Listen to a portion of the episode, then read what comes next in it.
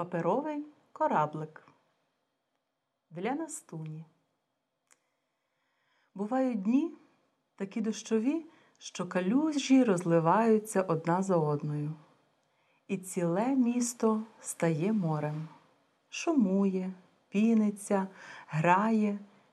І це море таке справжнє і надзвичайне, що мені не віриться, що ми живемо в місті без моря. Комусь не подобається дощ, а для мене дощ саме те калюжі, вода, вода, море, нехай дощить. А я тим часом сідаю за стіл і складаю паперові кораблики. Часто я пускаю кораблики в струмки, що стікають з пагорба, щоб пливли на випередки. Або, буває, сідаю в один і пливу собі сам. Зажмурюю очі і уявляю, як попереду мчать блакитні дельфіни. Як вони вистрибують із води, а довкола них галакають мартини. Сьогодні я вийду у море не сам, а з Бедриком, моїм другом. Бедрик із ботанічного саду.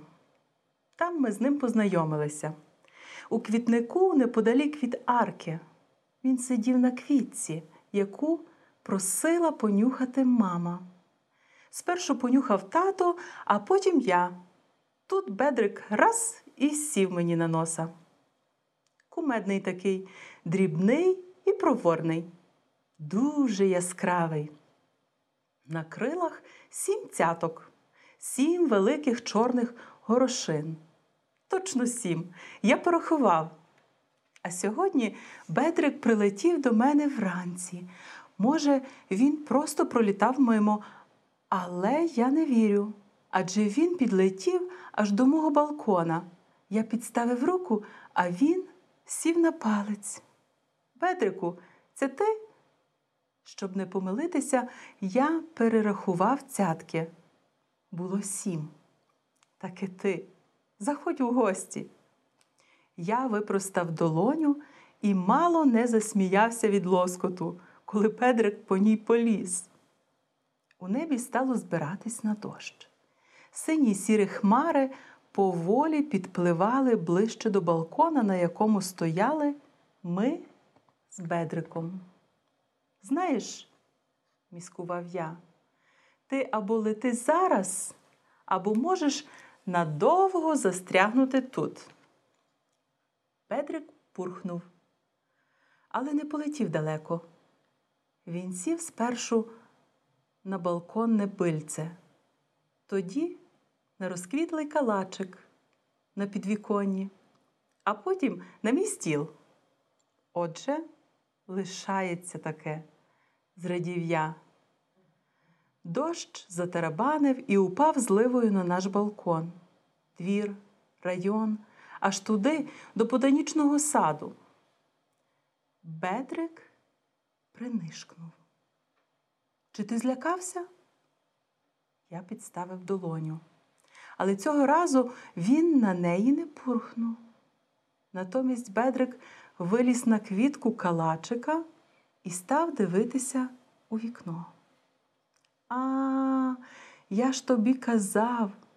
Мені здалося, що Бедрикові було час летіти. Хочеш додому?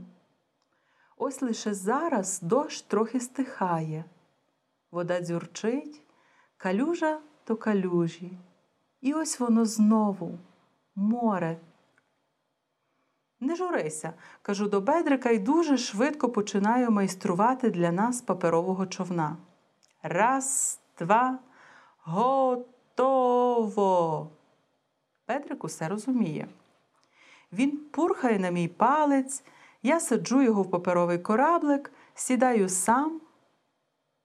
Мить нас підхоплює хвиля. Ми у морі. Тяжкі краплі дощу ще подекуди падають. Моє волосся швидко намокає. Бедрик і я пливемо спершу через наш двір, біля під'їзду, з недавно пофарбованими лавками, повз квіткові клумби. І вже тоді, через спортивний майданчик і гойдалки, ми випливаємо на велику вулицю з каштанами. Море несе мимо крамниць і кафе. Бедрик уважно дивиться вперед. Де ботанічний сад? Ще трохи, кажу йому. Не хвилюйся. Ми пропливаємо біля розквітлих кущів жасмину, попід розлогими лапами ялин. Я прикладаю до чола руку он-он, вже зовсім близько до арки.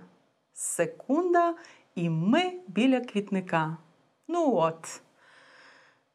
Зітхаю і підхоплюю бедрика на палець. Удома? Він злітає на квітку і ховається в її чашечці. Бувай! Я примружую око і заглядаю в чашечку, щоб ще раз побачити бедрика. Дощ досі накрапає, дедалі рідше і рідше.